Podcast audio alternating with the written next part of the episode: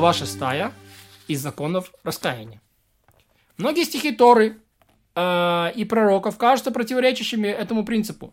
И на это спотыкаются многие люди, полагая, что святой благословенный предполагает, совершает ли человек благо или зло, и что сердце не предано человеку во власть, чтобы склонить его туда, куда пожелает. И вот я объясню великий принцип, пользуясь которым ты научишься толковать те стихи. Когда грешит человек или грешат жители города, или и грех совершается по собственному выбору и по желанию, как мы уже говорили, то грешнику должно воздаться за это. Святой Благословенный, он знает, как воздать ему. За некоторые грехи приговор вступает в силу в этом мире, карая телесно или материально его, или маленьких детей, потому что малолетки, лишенные разума и не достигшие возраста исполнения заповедей, подобны имуществу. Как сказано, муж по греху своему погибнет с момента, э, когда станет мужем. А за некоторые грехи приговор вступает в силу только в мире грядущем. А в этом мире преступники не будет причинено никакого вреда. А есть грехи, за которые карают в этом мире и в мире грядущем. О каком случае идет речь? Если, если не совершал раскаяния, но если раскаялся, то само раскаяние – щит, защищающий от бед. И как согрешил человек по собственному желанию и воле, так и раскаяние совершается по собственному желанию и воле. А возможно, человек совершил столь великий грех или столь многочисленные грехи, что совершит, совершит суд, э, исти, судья истины и лишит того, кто решал по собственной воле и желанию, самой возможности раскаяния. И не оставит ему возможности раскаяться преступности своей, чтобы погиб он и сгинул в грехах своих, как сказано, которые совершил. Об этом говорит святой благословенный через пророка Ишаяху. «Ожиреет сердце народа этого, чтобы не мог он сердцем уразуметь, раскаяться и излечиться. Еще сказано, они оскорбили Божьих посланников и поносили слова его, издевались над его пророками, до тех пор, пока не разгорелся гнев Господа на народ свой и не стало исцеления. Иными словами, грешники они по своей воле умножали, грешили они по своей воле и умножали злодеяния до тех пор, пока приговор не лишил их возможности совершить раскаяние, которое есть исцеление. Поэтому, если в Торе, я же заточу сердце фараона за то, что он грешит за то, что он грешил прежде и причинял зло народу Израиля, жившему в его стране. Как сказано, давайте перехитрим их. И пристало лишить его возможности раскаяться, пока он полностью не расплатит за свой грех. А по, и поэтому ужесточил святой благословен его сердце. Почему же тогда он послал к нему Моше, чтобы он сказал ему «отпусти и раскайся»?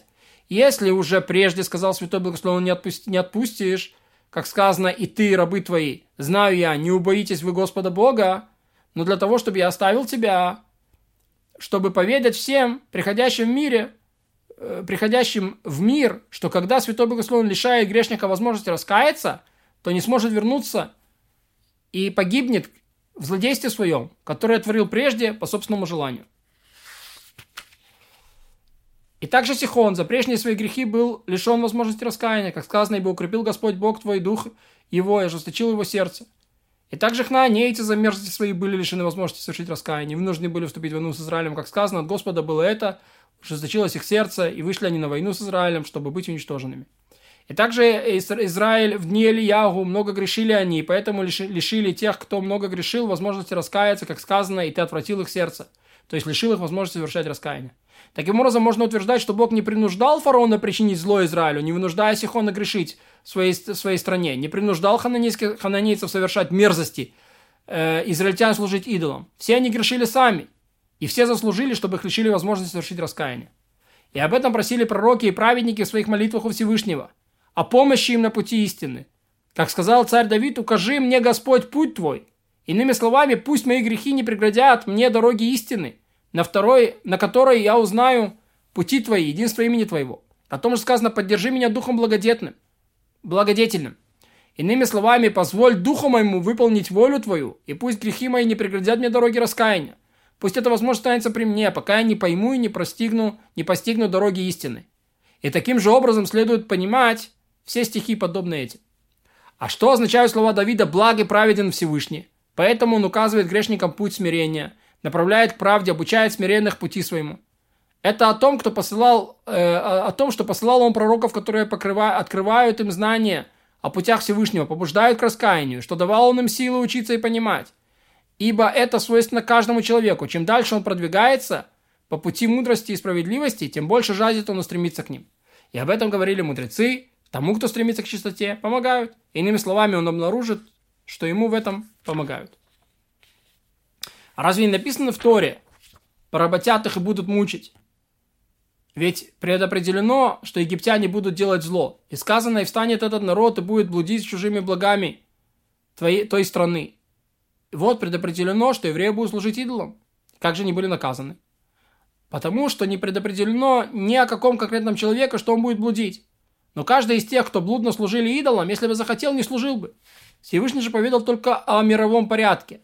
На что это похоже? Как будто сказано, в этом народе будут праведники и злодеи. Не может злодей из-за этого сказать, что ему предопределено быть злодеем, потому что Святой Благословен поведал Муше, что будут злодеи в Израиле. Подобно тому, как сказано, не приведутся бедные в стране твоей. И как же египтяне, каждый, кто... Также египтяне, каждый, кто преследовал евреев, досаждал им, если бы захотел, не совершал бы дурного. Был бы в своем праве. Потому что ни об одном конкретном человеке не было предопределено, а только сказано, что потомство его будет порабощено в стране не их. И мы уже говорили, что человек не в силах постичь, как Святой Благословен знает события, которые произойдут в будущем. Таким образом, мы закончили главу 6 из законов раскаяния.